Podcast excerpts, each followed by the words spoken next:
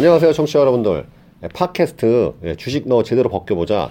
아, 2주 만에 찾아왔습니다. 자, 몰빵입니다. 안녕하세요. 어, 청취자 여러분 잘 지내셨습니까? 요즘 뭐 주식시장 어떻습니까? 지금 대형주 장세에서 이제 자영주 올라가는데 소외된 종목 코스닥 들고 계셔갖고 한숨 내신 분도 있겠지만 또 오늘 좀 코스닥이 좀 올라왔습니다. 어, 또 항상 겨울만 있지 않겠죠. 예, 봄이 올 겁니다. 여러분들 인내로, 인내와 끈기로서 버티시길 바라고요. 또 이 자리에 또 오늘도 피터 케이님 예, 나오셨습니다. 저희가 그 좀 한 주를 쉬었는데 일단 저희 우리 피터 케이님의 종발연, 예, 종발연 요게 아닙니다. 종목 발굴 연구소. 저희가 이제 매주 이렇게 규칙적으로 좀 업데이트하게끔 이 시스템을 정비 중이니까 또 스케줄 왜냐 면 각자 다 이 본업이 있으신 분들이고 하니까 어, 저희가 이렇게 앞으로 시스템을 만들어서 규칙적으로 해나갈 것이고요. 그 다음에 또 시황이랄지 이런 걸 맡아줄 분을 저희가 섭외 중인데, 예, 준오버 시즌 2 아직은 미완성입니다. 그러니까 청취자 여러분들 아까 기대감 갖고서 좀 기다, 지켜봐 주시면, 어, 좀 완성된 모습으로 점점 다가가도록 하겠습니다. 자, 이 자리에 우리 피터 케인이 나오셨습니다. 안녕하세요. 네, 안녕하세요. 네. 아, 피터케입니다. 뭐, 예, 아직도 방송이 좀, 어, 익숙지 않으십니다. 네, 말씀해 주십시오. 네. 뭐, 저번 주 제가 첫 방송이다 보니까 좀 많이 긴장도 많이 했고, 또, 어, 저 방송을 하고 나서 두 번 정도 방송을 다시 들었어요.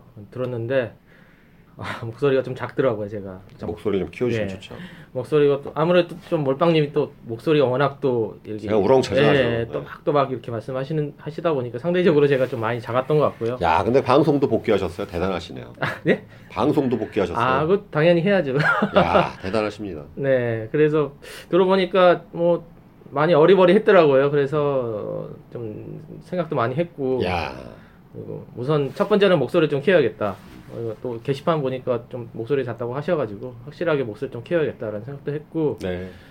좀 생각보다 그 첫 그런 방송이다 보니까 좀 많이 긴장을 했었는데 오늘부터는 조금 더 좀 그때는 솔직히 몰빵님을 이렇게 처음 뵀었거든요. 네네 그렇죠. 네. 네, 저희가 다 처음 봤었습니다. 예. 너무 하시더라고요. 너무 좀 보자마자 그냥 인사 인사 악수 나누자마자 뭐 통성문도 없이 그냥 바로 그냥 끌고 올라가셔가지고 네, 제 주특기죠. 아주 그냥 네. 몰빵합니다. 네, 뭐 바로 보자 얼굴 보자마자 바로 카, 뭐 마이크 들이대시고 그래가지고 너무 좀 당황스러웠는데 네.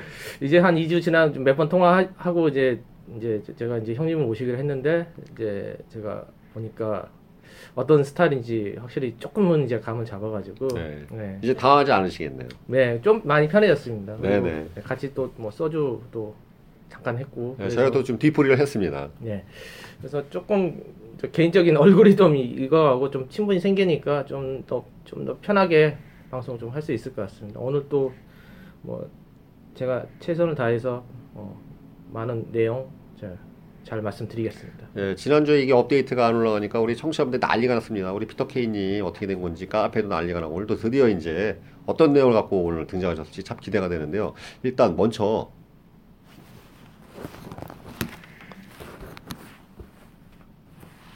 예, 먼저 그 카페에 얼마 전에 우리 피터 케이님 그 종목 발굴 연구소 메뉴에 장기 투자 종목 찾는 법, 예, 다음 방송 예고 이렇게 해서 글을 올려 장문의 글을 올려줬습니다. 그래서 어 보니까 이제 그 장기 투자 자- 어, 그를 찾는 나름의 이제 투자 철학에 대해서 쭉 이렇게 해주셨는데 오늘 또 우리 카페에 또 가입 안 하시는 우리 청취자분도 계시니까 요 부분에 대해서 우리 피터 케이님께서 상세하게 한번 설명 부탁드리도록 합니다. 하겠습니다.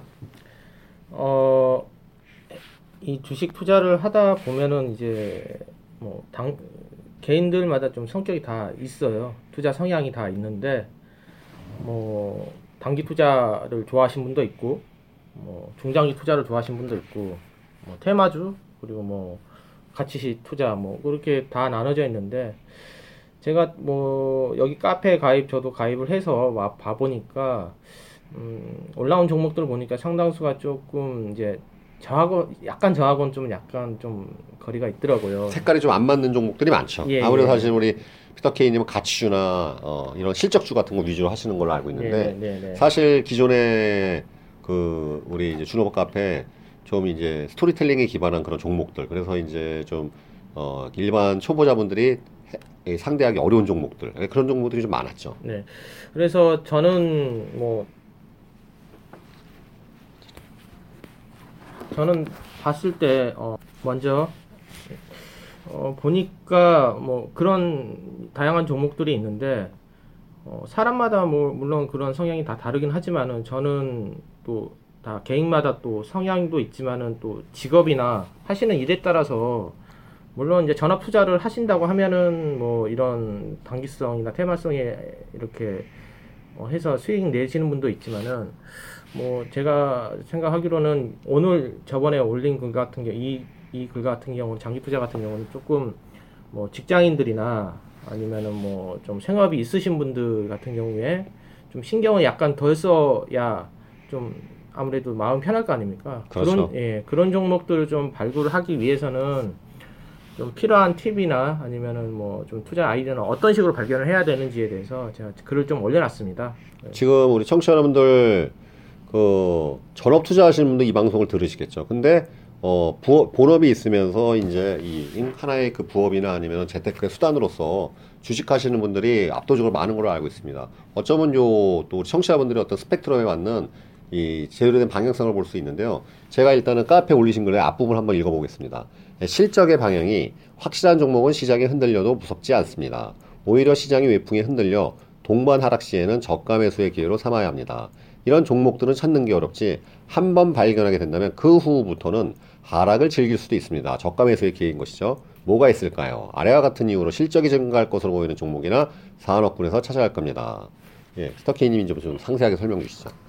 뭐 1번부터 7번까지 써놨긴 했는데 뭐 이게 이게 모든 게 다가 아니에요. 뭐 이 기타 이거 외에도 되게 많은데 우선은 제가 여태까지 주식 투자하면서 느꼈던 거 그리고 많이 이렇게 장기적으로 뭐 상승한 종목들의 공통점을 보면은 어 제가 우선 일곱 가지 정도로 요약을 해놨고요. 본인이 이렇게 다 이렇게 정리해 놓으신 거였어요?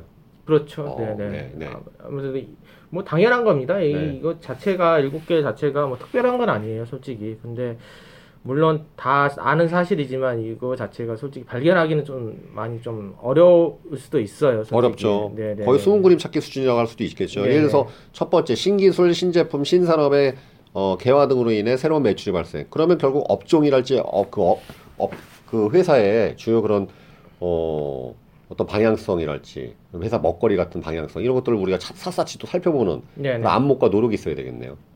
뭐 그렇죠. 뭐, 뭐 1번부터 7번까지 네. 뭐, 뭐 꼼꼼하게 이렇게 제가 살펴 살 어, 살필 수도 있지만은 이 1번부터 7번까지 공통점이 있습니다. 한마디로 이제 실적인데요. 네, 제가- 실적, 예, 실적. 예. 저 제가 첫 방송에도 좀 말씀드렸지 않습니까? 뭐 실적이 좋은 회사를 찾아야지 어차피 기업이란 것 자체가 영리를 추구하는 기업 어, 조직이고 그러다 보면 주가가 올라갈 수 있는 모든 그 모멘텀은 결국엔 실적이지 뭐 테마, 물론 테마적으로 갈 수는 있겠죠. 하지만은 실적이 가장 기업의 그 주가 상승에 무조건 1번이다. 영원한 테마라고 할 수 있습니다. 실적은. 그래서 그게 뭐 주식 뭐 명언 중에 하나죠. 그런데 보시면은 1번부터 7번 보시면은 거의 대부분 이런 사유로 인해서 거의 대부분 주, 주가가 이제 폭등하는 이유 근거가 실적이 폭발하기 때문에 어 음, 이제 시- 실적 폭발하기 때문에 이렇게 주가가 올라가는 거고요. 자, 한번 요거 일곱 네. 가지 한번 읽어, 우리 청취자분들 위해서 읽어 드리겠습니다. 1번, 신기술, 신제품, 신산업의 개화 등으로 인해 새로운 매출이 발생. 2. 전방 산업의 장기 침체로 인해 고생하다 극적으로 턴하는 turnaround.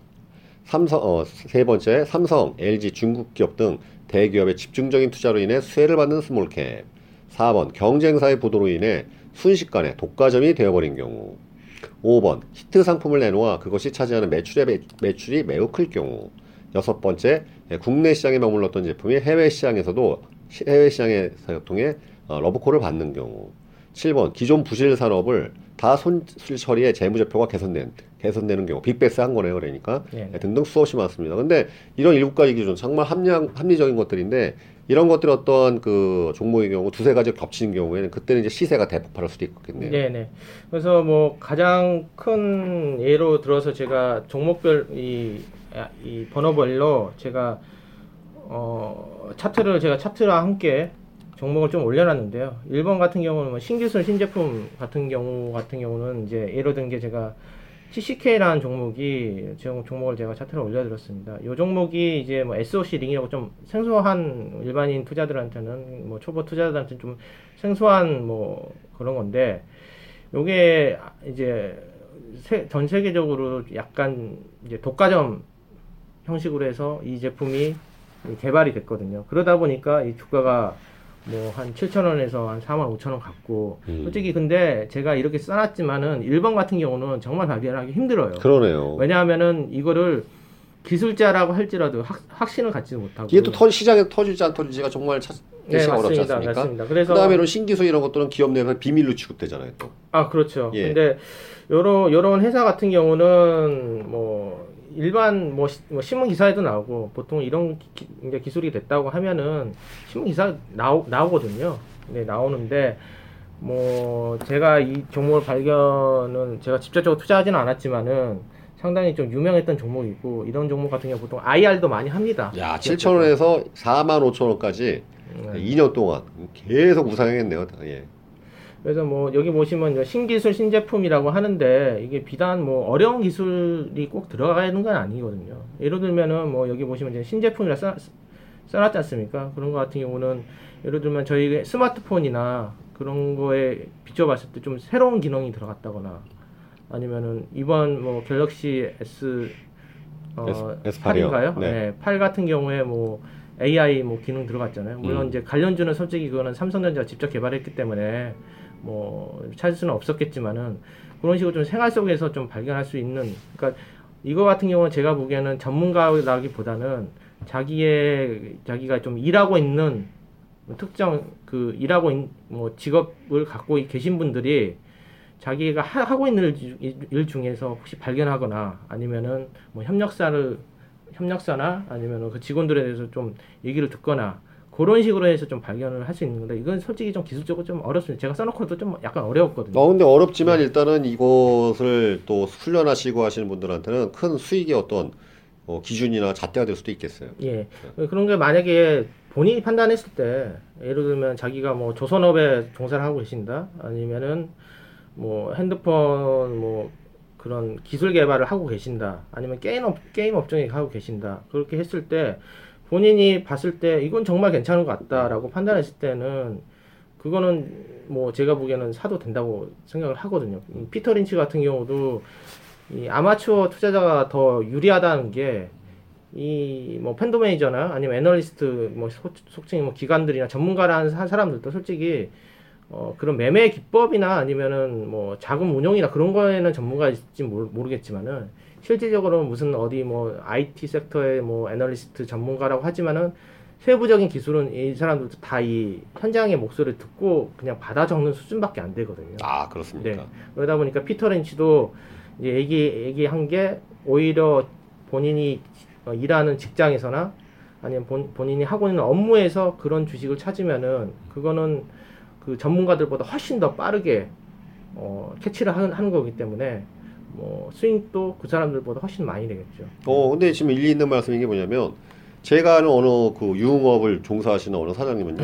그 주식 정보를 네네. 그 업종에서 그 업종 업황 업장에서 네네. 그 단골 손님들이 이제 그런 또 유명한 그렇죠. 회사. 법인카드 들고 오셔 술 드시다가 거기에 그걸 탁 캐치하셔갖고 이분은 주식을 갖고 수익을 내시더라고요. 맞습니다. 그런 좋은 정보는 또 술자리나 그런 데서 네, 내부 정보가 나오니까. 맞습니다. 네, 네. 네.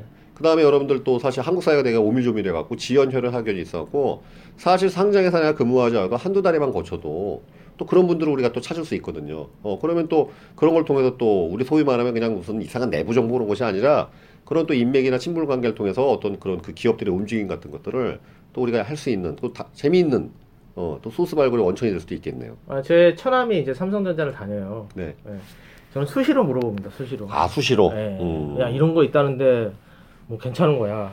뭐 그런 수시로 물어보니까 좀 처남이 좀 짜증 짜증 내는데 네. 아 저는 모릅니다. 이제 그렇게 얘기는 하는데 음, 뭐, 생- 뭐 삼성전자에서 어떤 걸 한다, 뭐 반도체는 어떤 걸 한다 할 때 물어보고 물어보고 하거든요. 근데 음. 네. 뭐 지금까지 뭐 좋은 정보는 한 번도 없었는데 음. 저는 그 항상 그런 걸 대할 때 주변에서 이렇게 좀 찾으려고 하거든요. 네. 그래서 신기술 같은 건 솔직히 뭐 제가 모든 기사, 신문 기사나 아니면 모든 기업 방문할 수 없기 때문에 오히려 이제 아는 지인이나 아니면은 뭐 그런 그런 사람이 있을 때는 수시로 물어봅니다. 음. 네. 그런- 아니 저도 네. 제 아는 분이 그 제약회사 뭐 그 상장 제약회사에 재무 쪽에 있거든요. 수시로도 물어봐요. 네, 네. 어떤 상황이냐. 맞습니다. 네, 네. 거기 기상도가 어떠냐, 맑으냐 흐리냐.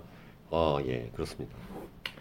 그리고 두 번째 같은 경우는 뭐 장기 침체로 뭐 고생하다 극적으로 turnaround 하는 이제 뭐 업황 사이클 종목인데 이런 거는 이제 아무래도 대형주가 좀 많아요. 그렇죠. 네, 이런 게 업황이란 게 업황 사이클 이런 뭐 제가 올려드린 뭐 정유지랄지 음, 한참 정유주 좀안 좋았지 않습니까? 아주 안 좋았죠. 예. 옛날 차화정으로 그- 그때가 상투였었고 네 맞습니다. 그 이후로 엄청나게 조정 겪었죠. 네, 근데 지금 뭐 S-Oil 보면은 지금 거의 10만 원 가고 그러다 보니까 이런 종목 같은 경우는 뭐 앞에와 마찬가지로 해당 종사업 하시는 분들이 오히려 더 빨리 느끼거든요. 네, 그렇죠. 네, 네. 현장에서. 네, 현장에서 음. 뭐, 뭐, 일하다 보면은 갑자기 일이 막 몰려든다거나, 음. 어, 그럴 때 이제 많이 느낄 수 있는 거고, 제가 보기에는 뭐 이런 뭐 정유진은 이미 뭐 어펑 사이클상 지금 거의 뭐 계속 쭉쭉 가고 있는데, 뭐 예.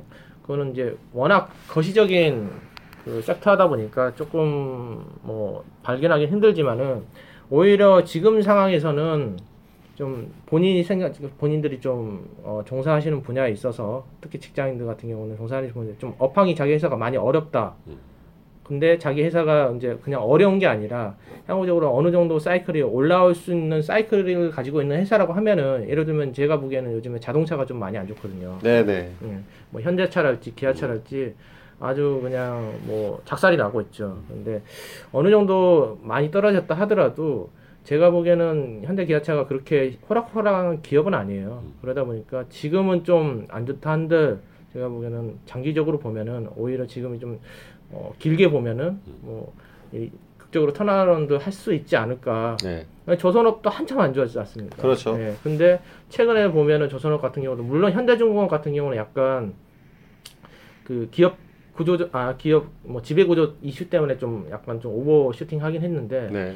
현대 미포조선 같은 경우도 좀 안 좋았다가 최근에 뭐좀 그 LNG선 같은 거 발주도 많이 나오고 어뭐뭐 뭐 그러다 보니까 좀 주가 많이 턴을 했거든요. 네. 그러니까 제가 보기엔 이런 뭐 장기 침체로 인해서 turnaround 하는 기업은 우선은 제가 보기에는 업황이 좀 안 좋은 현재 상황에서 가장 안 좋다고 생각하는 애들을 우선 계속 그 추적 관리하고 네. 예, 그렇게 지켜보면은 언젠가는 뭐, 뭐 업황이 어느 순간 돌아서는 경우가 있거든요. 음, 그때 뭐 그때 가서 매수하셔도 되고. 네. 요즘 좀 제가 보기에는 자동차는 좀 제가 보기에는 한참 안 좋으니까 장기적으로 뭐 현대 뭐, 뭐 기아차랄지 기아차가 좀 특히 안 좋거든요. 네, 네. 근데 어, 가, 뭐 제가 다른 카페를 가봐도 현업에서 들리는 목소리가 되게 안 좋게 얘기를 나오고 있어요 지금. 아, 지금 그래요? 자체도. 예, 음. 뭐 공장이 좀 가동률이 많이 떨어지고 있는 거고 음. 중국에서 특히 좀 요즘에 좀 심하다라고 네. 얘기가 들리더라고요. 그러면은 제가 보기에는 올해는 솔직히 기아차는 솔직히 포기를 해야 된다는 리포트까지 본 적이 있어요. 아, 네. 네 네. 그래서 많이 좀 인구의 생활 생활을 기, 기다려야 된다. 그럼 제가 보기에는 하다는 있으니까 기아차의 그 기본적인 물론 단기적인 실적은 뭐 1, 2년간 안 좋을 수 있지만은 제가 보기에는 장기적으로 본다면은 언젠가는 턴을 할 수 있다. 아니 근데 또 오히려 이런 대형주 중에 보면요 이렇게 바닥기는 종목들이 그냥 그런가 보다 하고 또 어느 날 보면 또 올라가 있어요. 네, 어느 맞습니다. 날 보면 날라가 어느 있어 순간에 갖고 가요. 어느 순간에 갖고 잊고 살다가 보니까 어이 이 종목이 이렇게 가 있어. 예, 이런 경우가 진짜 많이 벌어집니다. 네네. 예, 그런 이런 종목에서 또 추적 관리가 또 필요하겠네요. 네. 네네. 그리고 뭐 3번 같은 경우는 뭐 대형 대기업들의 투자로 인해서 수혜를 받는 이제 small cap이라 했는데 이런 건 대부분 중소기업이고 아무래도 삼성전 이런 거는 좀 약간 쉽게 찾을 수는 있어요. 음. 어, 예, 뭐 물론 공부는 필요하겠지만 관련주가 어떤 건지 공부는 필요하겠지만은 이런 거 같은 경우는 음, 삼성이나 LG 같은 경우는 어, conference call이나 뭐 IR 할 때 발표를 하거든요. 네. 자기들이 어떻게 식으로 뭐 투자를 하겠다. 그러면은 이거에 대한 value chain이 다 있, 있다 보니까 어, 거, 그런 게 발표된다고 하면 애플이나 삼성이나 LG나 그런 게 투자를 하겠다고 하면은 관련주들이 다 있으니까 이런 거 같은 경우 신문상에서도 쉽게 올인 내리, 내리다 보니까 이런 예. 거 같은 거는 좀 발견하기 그나마 좀 좀 덜좀 양호하다. 예, 이건 양호하죠 그래도. 아, 네네. 예, 증권 관련 뉴스나 이런 거 보면은 계속 그냥 언급되는 종목들이니까. 예. 제가 보기에는 이런 건 대기업들이 진짜 얼마 얼마 정도 투자할 것인지에 대해서 좀 음. 좀 깊이 공부하고 네. 그리고 수혜주가 수혜주 같은 경우는 바로바로 안 가거든요. 음. 한참 왜냐하면 발표하고 나서 또 한참 또 발주하고 세팅하고 뭐 하고 예, 공장 짓고 예. 뭐 하고 그러면 시간 걸리죠. 예. 네. 근데 향후적으로 보면은 이런 기업들 결국에는 이게 가더라고요. 자, ABC 시스템을 보니까 바닥 찍고서 한 번 요때 딱 무슨 뭐 뉴스 하나 그 차트 자체가 보니까 뉴스 터져갖고 쫙 올라갔다가 또 이제 쭉 빠져갖고 해서 다시 그때부터 이제 본격적으로 실적이 연결되면서 어, 계속 시세가 이제 분출이 세게 나왔네요.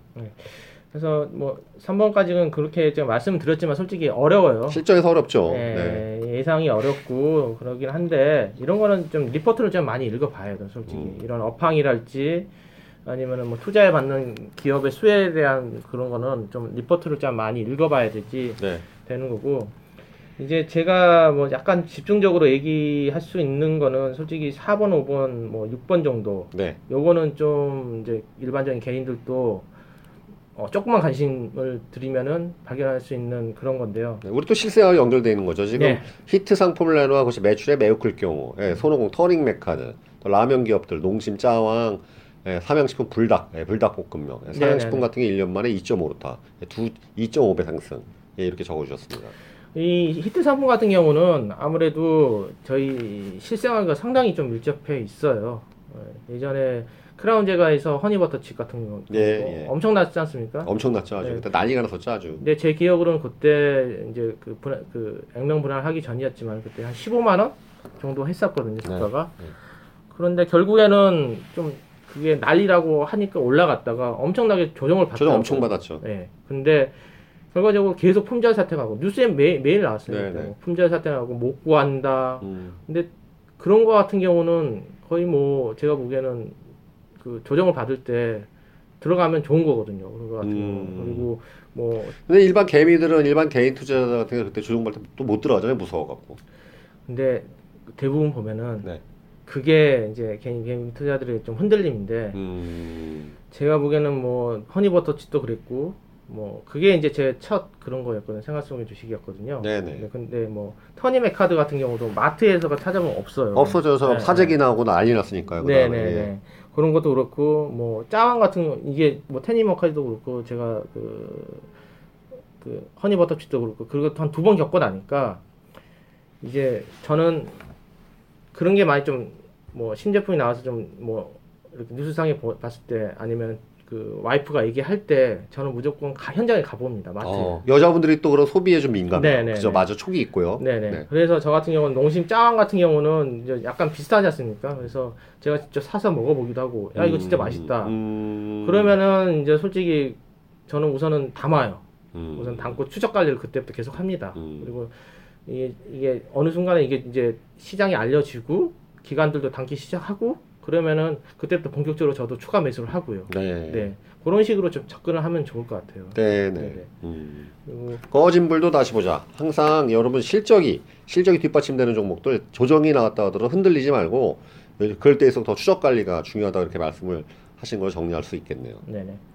그리고 5번은 같은 경우는 뭐 당연한 거지만은 어 국내 시장에 머물렀던 제품이 이제 해외 시장으로 요게 어떻게 보면은 가장 수익이 많이 날 수 있는 유형이에요. 저 시장 훨씬 확대되니까. 네. 네. 뭐 국내 시장이 기껏해야 뭐, 뭐 국내 인구는 뭐 5천만 명? 그 정도지만은 이게 만약에 국내 시장을 석권을 하고 해외 시장으로 진출을 하는 순간 그게 만약에 이제 성공을 하면은 그 이익은 어마어마하거든요. 네, 네. 그럼 오리온 같은 경우도 제가 참 좋아하는 종목인데요. 음.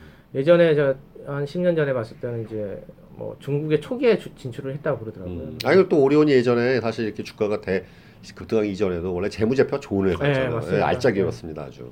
예. 동양그룹의 예전에 여기가 혀- 캐시카우였잖아요 그때 네, 네, 연결돼 네. 있어갖고.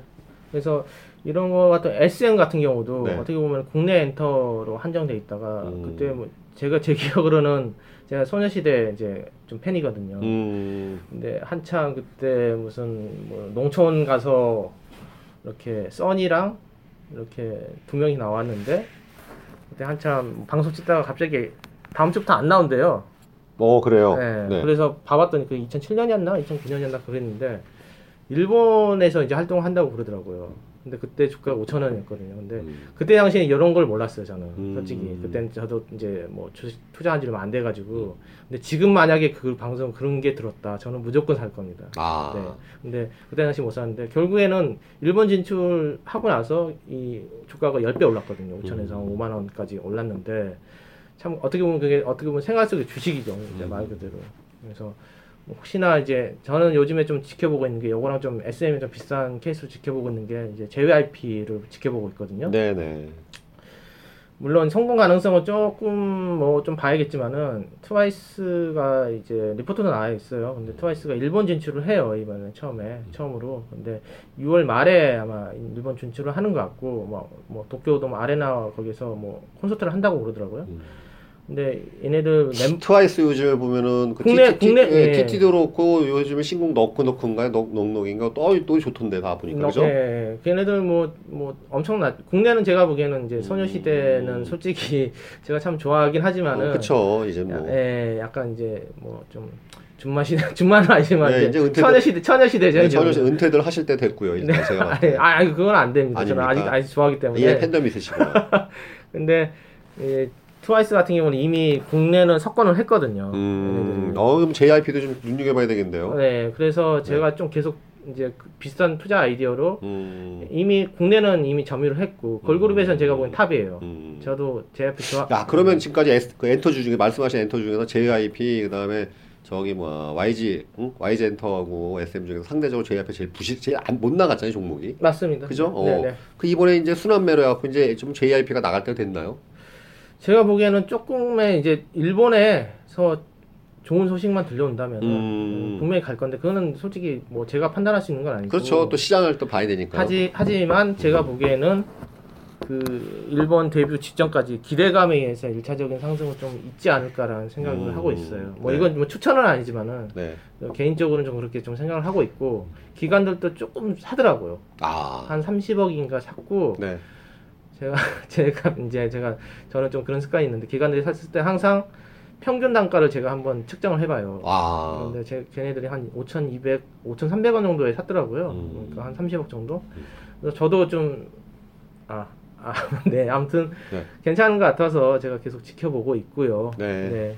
그래서 1차적으로 한 상승을 했다가 만약에 올라가면은 그 기관들이 뭐 좀 더 땡긴다거나 아니면은 어, 좀 호응이 반응이 좋다. 음. 그래 버리면 제가 보기에는 엄청난 상승이 좀 원래 됩니다. 엔터주 같은 거 폭발성이 있으니까 또. 네, 맞습니다. 예, 예. 그뭐 다른 S 뭐 부가적으로 말씀드리면 SM이나 YG 같은 경우는 솔직히 중국 사드 영향 때문에 상당히 타격이 크거든요. 네. 왜냐하면은 일- 그 중국 비중이 워낙 컸기 때문에 아주 컸죠. 아주 컸죠. 네, 근데 JIP는 오히려 이때는 중국이 아예 없었으니까 그러니까 역설적으로 그러네요. JYP 이 가수들 중에서 중국에 성공한 사람이 없어요. 지금. 없어요. 예, 네, 예, 네. 예. 그러다 보니까 오히려 오히려 국내 오. 시장에 좀 많이 집중을 했고 음. 그러다 보니까 오히려 중국보다는 얘네들이 일본에 좀 맞춘 것 같아요. 이 음. 멤버 중에서 네. 세 명이 일본 애들이에요. 한 명 그 중 대만행 대만 쭈이, 친구, 쭈이. 예, 그건 예. 저도 알고 있습니다. 예. 네.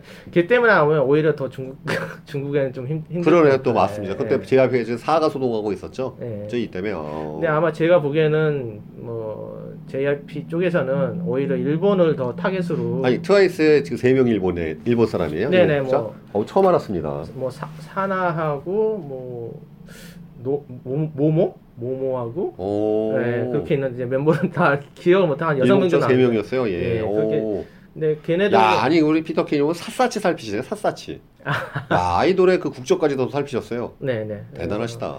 아무래도 좀 편하지 않겠습니까? 또, 음. 또 아무래도 일본 사람들도 거부감이 좀 덜하고 음. 그리고 아무래도 좀 한국에서 좀 유명한 걸그룹이라 걸그룹이라고 하면은 조금 호감도 있을 거고 근데 뚜껑 열어봐야겠지만은 우선 결론적으로 요거는 어, 데뷔하기 전까지는 조금 기대감에 의해서 언론에서도 나오고 그러면은 좀 1차적 상승했다가 막상 뚜껑 열, 열어보고 뭐 안 좋으면 솔직히 좀 갑자기 급락할 가능성도 있고요. 음. 그런 리스크는 있고. 근데 만약에 뚜껑을 열어봤는데 기대 이상으로 좋다.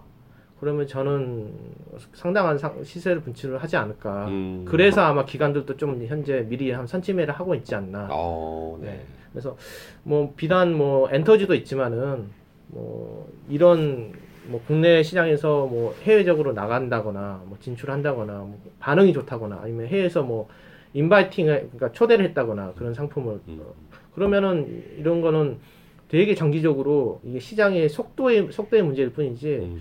기하급수적으로 매출이 확 늘어나거든요. 네. 화장품도 마찬가지죠. 그렇죠, 그렇죠. 네. 처음에 뭐 아모레 퍼시픽이 솔직히 중국에서 좋다 좋다 얘기는 들었지만 이게 뭐 한 두 배 정도 오르니까 아뭐 끝나야지 하지만은 이게 시장 자체가 세계는 넓습니다. 국내 시장은 금방이지만 1년이면 뭐 허니버터칩 끝나지만은 음. 중국에서 한번 중국 땅땅이 넓지 않습니까? 저희 뭐 몇십 배 되니까. 그렇죠. 그만큼 기간이 워낙 길다 보니까 음. 그런 게 혹시나 발견을 하면은 먼저 저한테 가르쳐 주시고 네. 상담 받으시고 음. 제가 보고 할 테니까 그런 거 있으면 혹시 발견 좀 제보를 해주시면 저도 같이 좀 하시죠. 뭐. 예, 이런 거 여러 번 있죠. 우리 피터 케이님 보시니까 꺼 보니까 꺼진 불도 다시 보는 정도가 아니라 다 타고 남은 채 냄새까지 맡으시는 정도의 이 추적력을 갖고 계신데 하여튼 그러한 정보들 이런 것도 있으면은 여러분들 우- 그냥 가벼이 보지 마시고 또 카페에도 이렇게 지금 글을 올려주시고 하시면 서로 서로 윈윈하는 구조가 되겠죠. 네. 그리고 6번 같은 경우는 최근에 이제 저도 지인한테 들어서 어, 얻은 종목이었어요. 근데 저도 실제로 한 투자를 했다가 뭐한 뭐, 한 20%? 30% 정도밖에는 못 먹었긴 했지만은 네. 요거 같은 경우는 이제 기존 부실을 부실 사업을 다 손실 처리하고 네. 어 이렇게 이제 예를 들면은 다 좋은데 하나가 안 좋아요. 음. 사업부가 S, 이제 여거 같은 경우는 SKC 썰믹스라는 종목인데 SK 자회사인데 음. 이 회사는 원래 반도체 쪽으로 그 소재 만드는 회사 회사였거든요. SKC가 아무래도 SK 하이닉스도 있고 네. 예, 캡티브 마켓이 있기 때문에 예. 참 좋았는데 얘네들이 돈을 벌려면 헛짓거리 하는 겁니다. 예, 음. 그래서 태양광 쪽에 진출을 했어요. 음. 뜬딴지 같은 데 갔네요. 예. 네. 그러다 보니까 약간의 연관성은 있을 수는 있어요. 뭐 음. 폴리실리콘이랑 그런 것도 있으니까. 근데 아무튼 얘네들이 좀 했다가 태양광이 한참 OCI 오를 때 한참 좋았다가 완전히 폭삭 중국 때문에 폭삭 망했죠. 그렇죠, 그렇죠. 아주 그때 70만 원까지인가 오시아에 갔다가 아주 그냥 뭐 10분의 1 토막 났죠. 그래서 사업부 자체가 두 개였는데 완전히 한 개 사업부 때문에 원래 잘하는 놈 못하는 놈 이게 반반 가야 되는데 음. 뭐둘 다 잘 가 물론 잘, 가, 잘 가야 되지만 한 놈이 워낙 못하니까 회사가 죽어났어요 정말 네. 주가가 근데 얘네들 같은 경우는 이제 이 태양광 사업부를 웅진에 매각을 했습니다 아, 웅진으로 뭐 연결 예, 분명하게. 예, 아, 예, 네. 예. 그러다 보니까 그걸 인터뷰를 했나 봐요 그걸 음. 또 웅진 회장이 그래서 제 요거 같은 경우는 제 지인이 회계사였는데 음. 형님 요거 매각을 한다는데 매각을 하면 이 회사는 엄청 좋아질 겁니다. 어. 왜냐하면은 그 반도체 분야에서 한 150억에서 200억 냈다 내고 음. 냈는데 이런 그 태양광에서 뭐 마이너스 200억 내고 내다 보니까 음, 전체적인 재무 똔똔인 거예요. 네, 예. 그러니까요. 그러다 보니까 시가총액이 그때 당시에 뭐 한 500, 500원, 600밖에 안 됐을 겁니다. 그때 아. 당시에. 그러니까 워낙 똔똔이다 보니까. 근데 요걸 매각을 한, 한 순간부터 얘네는 무조건 플러스 돌아서는 거죠. 음, 일단 흑자 전환 되겠네, 무조건. 무조건 그쵸? 흑자 되는 그쵸? 거죠. 예. 어. 그러다 보니까 주가가 제가 그때 등신 이제 그때 술 먹었을 때 한참 이제 야 이건 무조건 몰빵 해야 된다 내가 이제 음. 얘기를 했거든요. 그래서 전 초반에 이제 한 뭐 개인적인 뭐 금액이긴 한데 5천 원 질렀어요 솔직히 네. 5천 원 지르고 좀 아쉽죠. 워낙 흔들어 댔으니까. 근데 음. 근데 저는 저 같은 경우는 한 뭐 그래도 빨리 잡은 편이라서 거의 최저점에 잡아가지고 이제 뭐 감사합니다 하고 나왔는데 네. 결과적으로 한 세배 올랐더라고요. 이런 거. 음. 그래서 이런 거 비슷한 게 이제 SK 썰맥시도 그렇고 이런 걸 한번 제가 이제 처음 배우다 보니까 보이더라고요, 약간. 그래서 이 좀 비슷한 거 비슷한 걸로 해서 제가 투자했던 게 SK 네트워크스가 그랬거든요. 음. SK 네트워크스는 이제 여러 가 되게 SK 그룹에서 되게 여러 가지 사업을 하는데 어 뭐 안 좋은 사업부를 나중에 다 들어냈더라고요. 뭐 뭐 패션 부분이랄지 그리고 수익 안 뭐 명색은 좋지만 수익은 안 나는 그 어디야 워커힐 사업부랄지 그걸 다 구조조정을 하고 다 떨궈내고 좋은 사업부만 인수를 해서 이게 turn을 turnaround를 하더라고요. 그래서 얘네들은 자금은 있으니까 사업부 중에서 제일 좀 이제 이번에 최근에 인수한 게 그 뭐지 그 렌탈 렌탈업 네네. 네, 아예 이 사업부 자체를 렌탈업으로 아예 가, 가져가더라고요. 음. 그래서 구조적 변화가 있는 이런 사업부에서 구조적 변화가 있는 기업은 이런 기업도 매일매일 리포트가 나오거나 신문에 나와요. 이거는. 음. 그럼 꼭 확인하시고 이 그냥 나왔다고 해서 무조건 덥석 무는 건 아니고 네. 공부를 하셔야 돼요. 그렇죠. 이게 왜 이런 일이 벌어졌는지 상황을 이해해야 되겠죠. 그러니까 만약 내가 그 CEO라면은 이 사업을 어떻게 가져갈 것인가 한번 생각을 해 보시고 네. 가령 이렇게 되면은 이 실적이 이게 다 재무제표가 다 있거든요. 음. 재무제표 까- 까면은 그 안에 사업부별로 다 실적이 있어요. 음. 뭐 SK SK 솔믹스 같은 경우도 딱 두 개로 나눠서 뭐 영업 뭐 태양광은 마이너스 매더 그리고 저기는 뭐 플러스 매더 이런 식으로 나와 있거든요. 음. 근데 요걸 딱 지운다. 그러면 어떻게 될까? 이런 생각 공부를 하다 보면은 충분히 어 바- 이런 좀 대박 종목을 잡을 수 있습니다. 네. 아, 네. 근데 뭐 재무제표 어렵지 않아요. 절대 어렵지 않아요. 그냥 숫자만 아, 시면 되거든요. 네네. 네. 그리고 항목 모르는 항목 같은 경우 그냥 인터넷 찾아보시면 다 나오는 다 말들입니다. 그죠, 네, 그렇죠. 네, 예. 네. 그러니까 처음에 숫자가 많고 이게 뭐 도표처럼 돼 있으니까 여러분들이 어려워하시는데 사실 그 한두 번 보시면 어려운 거 아닙니다. 자꾸 보다 보면 결국 이제 이, 이 기업이 흑자 내고 있느냐, 흑자 낸 돈을 어디다 쓰느냐 이런 거 알면 되는 거니까 여러분 재무제표하고도 친하게 지내셔야 됩니다. 계산서니까요. 네. 근데 이런 종목은 제가 밑에 써놨긴 했지만은 쉽게 발견되지는 않아요, 솔직히. 근데 어 뭐 제가 뭐 존경하는 피터 린스도 얘기했지만은 항상 생활 속에서 주식을 이렇게 탐구하고 노력하다 보면은 음. 일 1년에 한두 개씩은 꼭 발견을 한다고 했습니다. 아. 네. 저도 솔직히 계속 그 마인드로 접근을 하다 보니까 음. 작년에도 그런 게 좀 한두 개씩 잡혔고요. 네. 그리고 뭐 세상 살다 보면은 꼭 1년에 한두 개씩 히트 상품은 나오지 않습니까? 나오죠. 예, 예. 네. 해당 기업이 어딘지 항상 보시고 능력을 보시고 네. 거기서 공부를 관심 갖고 갖고 있으면서 관심 그 공부를 하다 보면은 잡을 수 있고 물론 이런 게 뭐 자기 직장 제가 써놨지만은 이런 거 어디서 발견하느냐 다 좋다 이거야. 음. 근데 어디서 그걸 잡느냐? 개인들은 정보가 부족한데 그거는 핑계일 뿐입니다. 핑계고 항상 공부하는 자세로 저 저 같은 경우는 좀좀 부끄러운 말씀이지만 말씀이지만 세상 보는 눈 자체를 다 주식으로 봐요.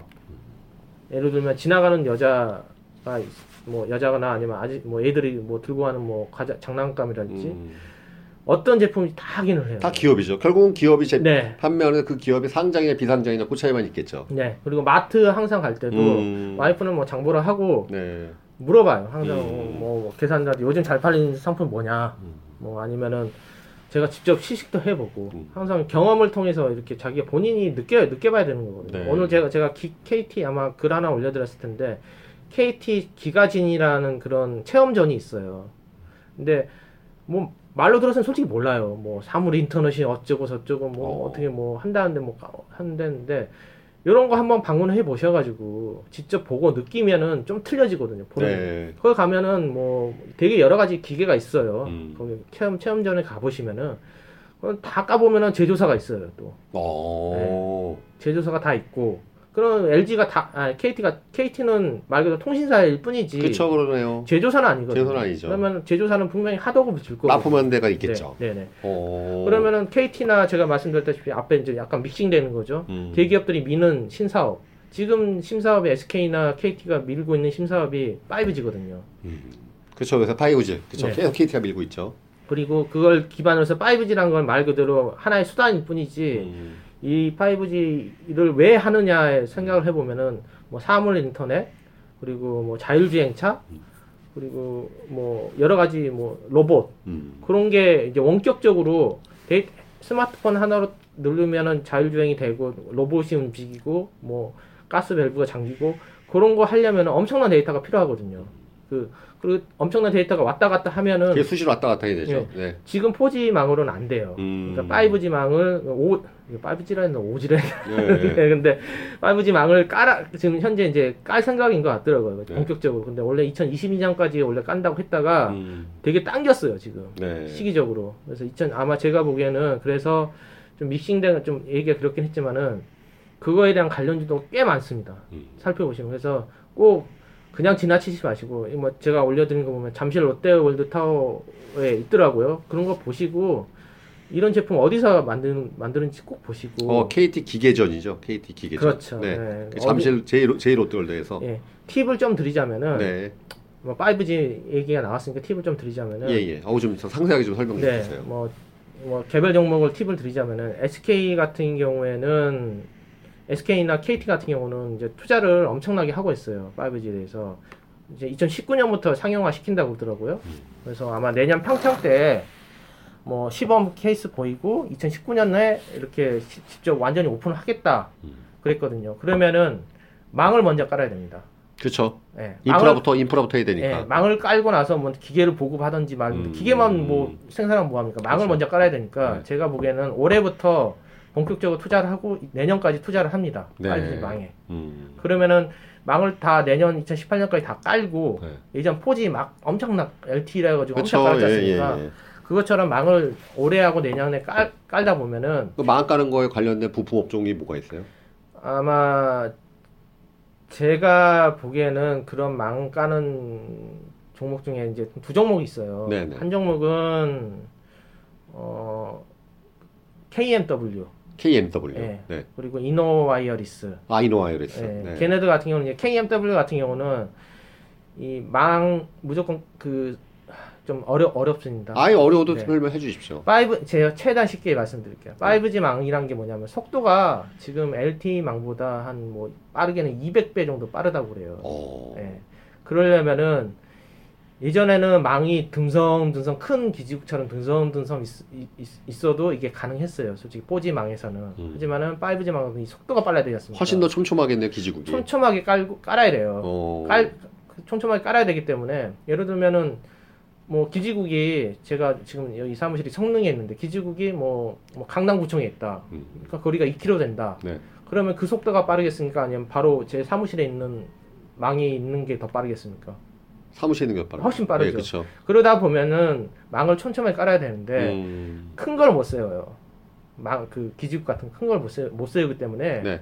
작은 small cell이라고 해서 음. 그런 작은 기계를 네. 촘촘하게 깝니다. 전국에. 예. 아, 그때 그때 4G할 때도 뭐 계속 뭐 전국에 촘촘히 까네 뭐 네, 그런 네, 거 네. 있었잖아요. 예. 근데 5G망은 얘네들이 되게 속도를 빨리빨리 이렇게 내, 야 되기 때문에 네. 더 촘촘하게 깔 겁니다. 그렇겠네요. 네, 그- 그리고 되- 촘촘하게 깔아야 되는데 이게 공간적 제한이 많지 않습니까? 그러니까 예. 작게. 그래서 그게 아마 small cell 뭐 그런 걸로 이해하시면 되는데 네. 그런 거에 관련돼서 이제 하는 게 이제 KMW예요. 음. 기사 찾아보시면은 뭐 미국에다 납품을 하고 기술적으로는 되게 인정받는 회사고 음. 과거에 주가를 봐도 포지 때 한참 망갈 때 얘가 한 3만 원인가 가까이 갔었어요. 실적 네. 보시면은 한 단기 순위 2011년 12년 한참 투자할 때 SK에서 투자할 때 걔네들이 한 400억 정도 단기 순이익을 냈어요. 아. 근데 지금은 적자죠. 왜냐? 음. 망을 안 깔았으니까. 그렇죠. 예. 그럼 AS 말고는 없으니까. 네. 네. 아니 해외 수출이거나. 근데 이번에 만약에 5G를 본격적으로 올해부터 본격적으로 깐다. 이미 주가는 움직이기 시작했어요. 음. 솔직히. 근데 뭐 저점 대비해서 뭐 한 50% 정도 올랐는데 네.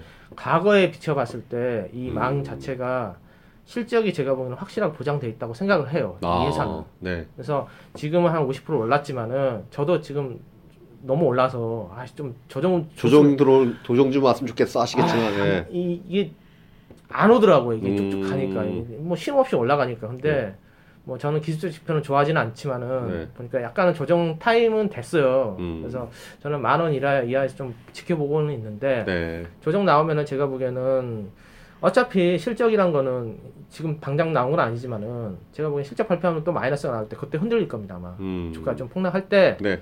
그때 아유 감사합니다 하고 좀 담아야 되지 않을까. 아, 네, 네. 그래서 뭐 과거 주가 보면은 얘네들이 한 400억 정도 이익을 냈으니까 얘네 시총이 지금 한 1000억인가 뭐 아무튼 그러는데 뭐 그 정도 가격은 한 번 더그 어, 컨턴 점프 하지 않을까. 네. 네.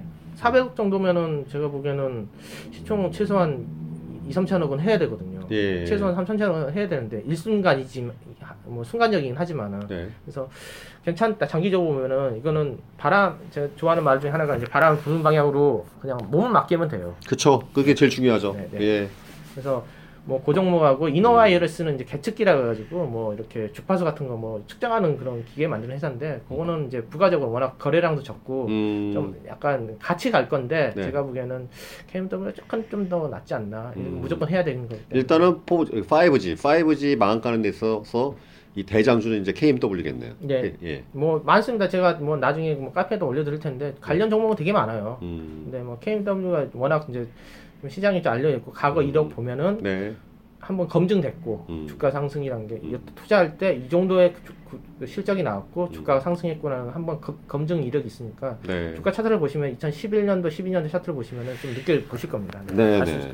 있- 있을 겁니다. 아이고 또 어렵게 찾아내신 또 알토란 같은 또 이렇게 또 종목을 또 아니, 알려주시네요. 추천은 아니고 네. 그냥 좋다. 어. 예, 아이, 그럼요. 네. 예, 예. 여러분 착각하지 마십시오. 또 이거 들으시고, 내용 확인도 안 하시고, 그냥 또 사지 마십시오. 절대.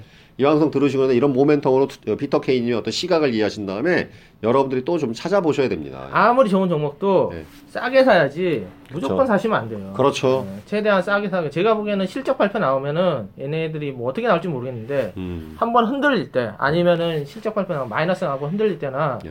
아니면 시장이 좀 뭐 지수가 갑자기 폭락했을 때 음. 같이 폭락할 수밖에 없거든요. 그, 그렇죠.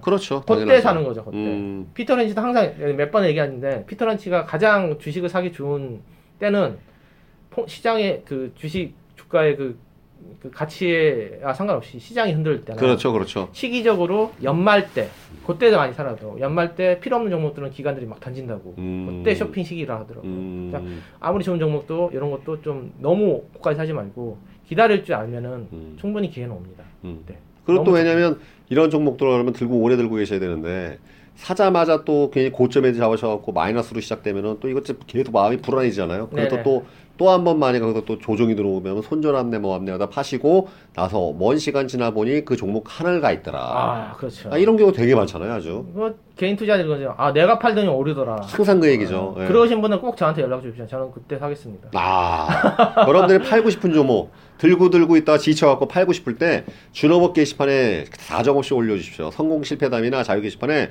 저 이거 들고 있다 지쳐서 팔 때 팔겠습니다. 그러면 이제 우리 피터 케이님이나 제가 이제 지켜보다 이제 매수 들어갈 거니까 여러분들 꼭 좀 알려주시면 감사하겠습니다. 아. 아 그리고 이제 제가 뭐 두 종목 얘기한다고 했는데 이노와이어는 조금 좀 뭐 같이 가긴 갈 건데 그건 메인은 아니고 제가 곁들여서 얘기한 종목이고 네, 어 제가 KMW 얘기했지 않습니까? 그거는 망이고 이제 한, 한 종목 더 있는 거는 이제 가온 미디어라고 있어요. 어 가온 모이도 예, 네네. 예, 네. 그게 셋톱박스 만드는 업체거든요. 이제 편하게 뭐 쉽게 얘기하자면은 얘네들 같은 경우 KT에 납품을 해요 주로. 음, 근데 KT 지금 한참 그 신문 기사 보시면 기가진이 뭐 이런 식으로 해 가지고 뭐 집안에 있는 뭐 핸드폰 스마트폰만 해도 뭐 단체만 누르면은 뭐 창문이 잠기고 가스가 잠기고 그렇게 한다고 그러더라고요. 근데 그런 신호를 보내면은 집에 보내면은 그거를 중간에서 받아서 뿌려주는 애가 있어야 되거든요. 네네. 예를 들면 스마트폰 보내면 집에 그, 그 스마트폰 누르면은 요게 바로 뭐 예를 들면 가스 밸브에 있는 센서에 네.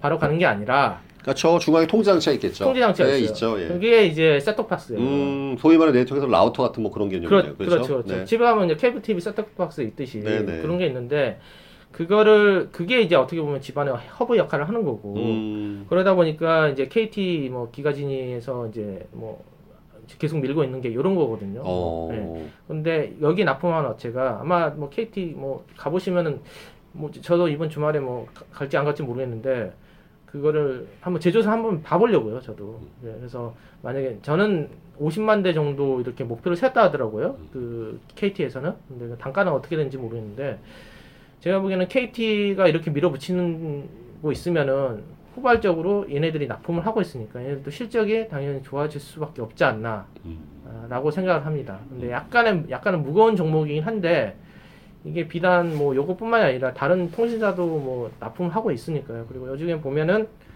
기관들이 조금씩 땡기더라고요. 음. 음, 오늘도 한 7만 주 샀던데. 어, 네. 근데 평단가를 제가 아직 계산을 안 해봤는데 최근에 좀 계속 조금씩 조금씩 사고 있어요. 제가 음. 보니까. 제가 보면 나쁘지는 않을 것 같습니다. 하방도 있고 실적도 괜찮은 회사라서. 네. 음, 그 정도. 그러니까 꼭 특별히 제가 특정 종목을 요- 그렇게 얘기하는 건 아니라 이 두 종목 말고도 되게 많아요. 예.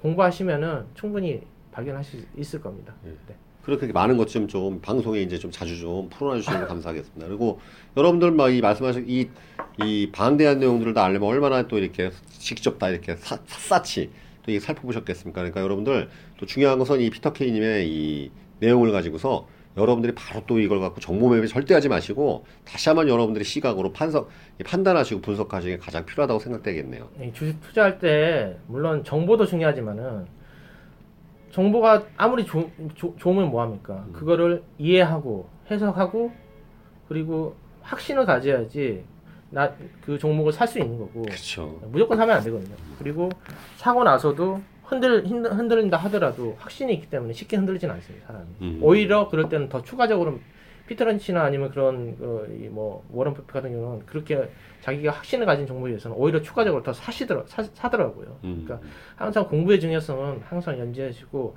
그냥 뭐이 종목 아 누가 좋다더라 이런- 이런 거 절대 하지 마십시오. 음. 그거는 패가 망신의 지름길입니다. 진짜. 네, 그렇죠. 네. 네. 그래서 뭐 아 제가 제가 말, 말이 계속 많은데 어 좋습니다. 예, 아 좋습니다. 계속해 매- 주십시오. 매- 이 글은 솔직히 제가 뭐 종목 특정 종목이나 그런 거를 뭐 말했다고 해서 그걸 뭐이 종목을 꼭 얘기하기 위해서 이건, 이건 솔직히 저는 격가지라 생각하고요. 네. 메인은 오늘 주제의 메인은 맨 밑에 글에 있어요. 맨 네. 밑에 보면은 이런 힌트를 과연 이 고기를 제가 던져주면 뭐 합니까? 네. 제가 뭐 준호버 평생 할 것도 아닌데. 네. 하지만은 고기를 잡는 그러면 방법은 평생 할 수도 있어요 지금. 네, 평생 할 수도 있어요. 코 올려가지고 지금 하시는 거예요 지금.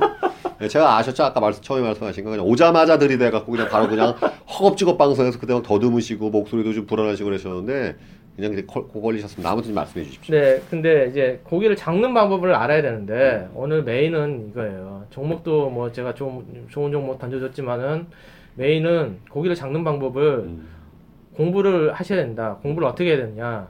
모든 그 현상, 사회적 현상 음, 그리고 주변에 있는 사물, 뭐 자동차, 뭐 뭐 핸드폰, 뭐 되게 사소한 거, 뭐그 뭐 와이프가 뭐 이건 좋다더라, 뭐 이거 써보니 좋다더라, 뭐 이거 써보니 좋다는데 뭐 저 같은 경우는 그런 거 많이 항상 물어보거든요 와이프한테. 요즘에 뭐 괜찮은 거 없어, 뭐 어, 요즘에는 와이프가 오히려 저한테 먼저 알려줘요. 그러다 음. 보니까 장모님 같은 경우는 뭐 동국제약의 그 마데카 크림인가? 그게 되게 좋다고 그러더라고요. 근데 실제로 많이 팔리고 있고. 그러니까 항상 주변에서 그 뭐 지인과의 술자리나 아니면은 뭐 일하고 있는 직장이나 직장에서나 그 하다 보면 잘 본인이 잘 알지 않습니까? 아니면 주변에서 칭찬하고 칭찬하는 종목 아니면 본인이 정말 사고 싶은 거. 음, 아 이거 시- 진짜 좋은 것 같은데 음. 이건 꼭 사야겠는데 그런 거는 진짜 다 똑같거든요. 그리고 뭐 매일매일 이제 뭐 물론 주변에서 이제 어떻게 한정돼 있잖아요. 네. 신문을 제가 매일매일 일곱 개에서 열 개를 읽는 이유가 제가 한- 활동할 수 있는 방향, 반경이나 이런 시야는 정보는 한정돼 있기 때문에 신문을 통해서 제가 감정적으로 얻으려고 그러는 거거든요. 네, 네. 신문도 항상 읽으시고 그러면은 시야가 넓어지고 야 이건 뭐지 여기선 어떤 종목이 있을까 음. 항상 저는 의구심을 가져요. 네, 뭐 신문, 뭐 사물 그런 거 볼 때 현상, 뭐 뉴스에서 뭐가 터졌다. 음, 야 저거는 관련적으로 뭐가 있을까? 항상 의심을 갖다 보면은 항상 사회적 현상은 모든 게 다 경제랑 연계 연계돼 있고 경제랑 연계돼 있다, 있다는 거는 기업이랑 연계돼 있다는 거거든요. 그렇죠. 그럼 항상 수혜지가 있고 피해지가 있습니다. 음, 그런 거를 항상 염두에 해서 공부하는 자세를 가지면은 음, 언젠가는 눈을 뜰 겁니다. 음. 네. 그거를 오늘 제가 가장 얘기해 드리고 싶은 부분입니다. 네. 그 끝 마무리 글을 제가 한번 정리해서 다시 한번 읽어드리겠습니다. 자, 시간이 몇 달 걸려도 좋으니 하나씩 천천히 찾아보시지요. 힌트는 지인과의 술자리, 당신이 일하고 있는 직장이나 협력업체 직원과의 대화, 와이프나 장모님이 칭찬하는 제품, 아이들이 사달라고 어, 미치는 아이 사달라고 막 미치는 제품, 당신이 순간적으로 어머 이건 꼭 사야 돼 하고 그, 그 필이 쏠리는 그런 제품들이죠. 마트나 홈쇼핑 또 매일 읽고 있는 신문이나 기사에 달린 댓글들 그 안에 정답이 있을 수 있습니다. 1년에 한 개라도 발견하면 1, 2년 안에 수백 프로의 수익률을 달성할 수 있기에 이미 절반은 성공한 것이다 라고 생각하시면 될 것 같습니다. 어, 그리고 저에게도 꼭 여쭤보시면 감사하겠습니다. 이렇게 마무리 주셨는데요. 맞습니다. 이 우리 피터 케이님이 하신 말씀 보면 결국은 우리가 이따 항상 무슨 어, 관심 종목창 아니면은 증권 관련 뉴스 여기에도 있겠지만 또 우리 실생 활에서 주변에 벌어진 것이 실시간 정보이기 때문에 이런 부분에도 놓치지 않으려는 노력이 필요한 것이죠. 이게 저절로 되지 않습니다. 그래서 평상시에 이런 안보 자꾸 만드시려고 신문도 관심을 가지시고 관심을 가지시고 호기심 가지고 가지고 또 추적도 해보고 찾아도 보고 어, 이러한 노력이 기울어져야지 되겠죠. 다만 중요한 것은 초보 우리 투자자 여러분 특히 초보 투자자분들은 그 마음이 급하시면 안 될 것 같아요. 그래서 이런 부분을 또 이렇게 이쪽 분야에도 고수이신 어, 우리 종말년의 또 우리 대표 예, 소장님한테 항상 이렇게 이런 정보를 같이 보시면서 예, 이분이 어떤 종목을 찾느냐가 중요한 게 아니라 어떻게 저런 방 저런 것도 찾아내는 방법 그걸 그걸 획득하는 게 더 중요한 거라고 생각됩니다. 제 생각이 맞죠? 맞습니다. 예, 예. 자, 우리 피터 케인이 오늘 이제 방송 어느덧 또 이제 하다 보니까 한 시간이 거의 다 돼가고 있는데요. 마무리 좀 부탁드리겠습니다. 어, 마무리라고 하시니까 마무리 멘트죠, 마무리 멘트. 네. 뭐 저는 그렇습니다. 그 개인 투자자들이 가장 어, 잘못하고 실수를 하는 게 되게 뭐 좋은 정보도 있지만은 너무 잦은 매매나 그리고 여러 종목을 하려고 하는 것 같아요. 하지만은 정말 좋은 종목은 이 조- 정말 좋은 야구로 치면 좋은 타자는 타율이 높아야 되거든요. 음, 그쵸. 예. 뭐 무조건 타석에만 많이 들어선다고 좋은 건 아니에요. 예, 경기 뭐 100경기 참 뭐 나오면 뭐 합니까? 타율이 안 좋으면. 그러니까 항상 그 좋은 종목을 찾기 위한 노력을 하고 좀 장기적 관, 그 관점이나 아니면은 뭐 이 1년에 솔직히 많이 매매할 필요도 없어요, 솔직히. 개인들은. 뭐 한두 종목 아니면 두세 종목 정말 좋은 종목만 가지고 확신을 갖고 투자를 하시면은 타율이 높고 그런 거는 쭉 가지고 가시면은 분명히 좋은 수익을 얻을 수 있, 있으니까 너무 초조해하지 마시고 예, 이런 거를 좀 생활을 하시면은 좀 분명히 좋은 결과 있을 겁니다 앞으로도 자, 오늘, 어, 우리 주식 너 제대로 벗겨보자. 네, 피터 K의 종말년, 종목 발굴 연구소 여기서로 마치겠습니다. 우리 청취자 여러분들 또 다음 방송 기대해 주시고요. 또 다음 주에 다시 또 어, 새로운 내용으로 또 알차게 또 찾아뵙도록 하겠습니다. 감사합니다. 네 감사합니다.